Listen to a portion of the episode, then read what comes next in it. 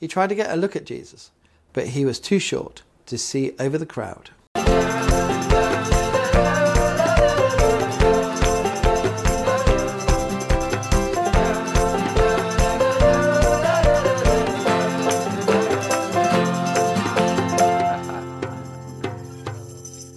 Everybody knows that Zacchaeus was short because Luke records this story that Jesus was coming in a crowd. He was short, he couldn't see Jesus, but he really wanted to see Jesus.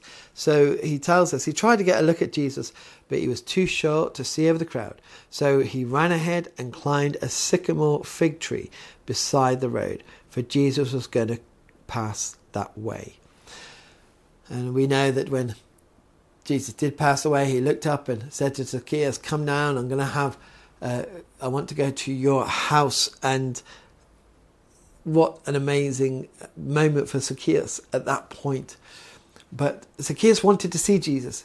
He saw where Jesus was going. He ran ahead. He climbed a tree.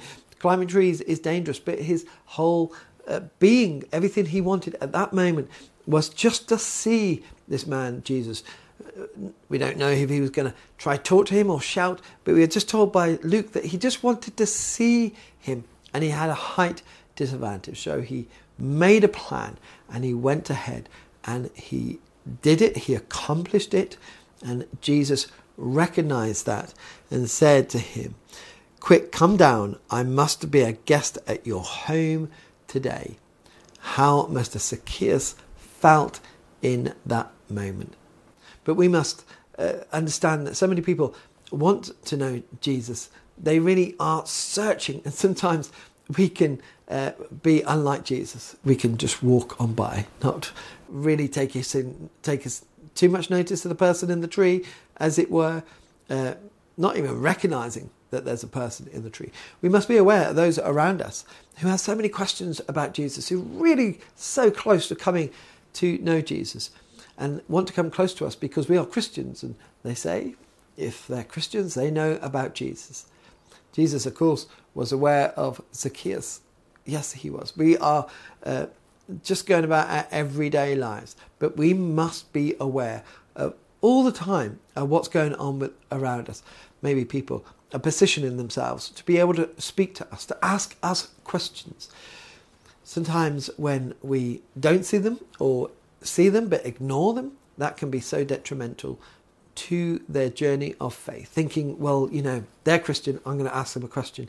And when we outrightly ignore them, they say, those Christians, you know, they're not re- really something that I want to be. They do see us so much as representing our faith, and we need to live our faith out every day.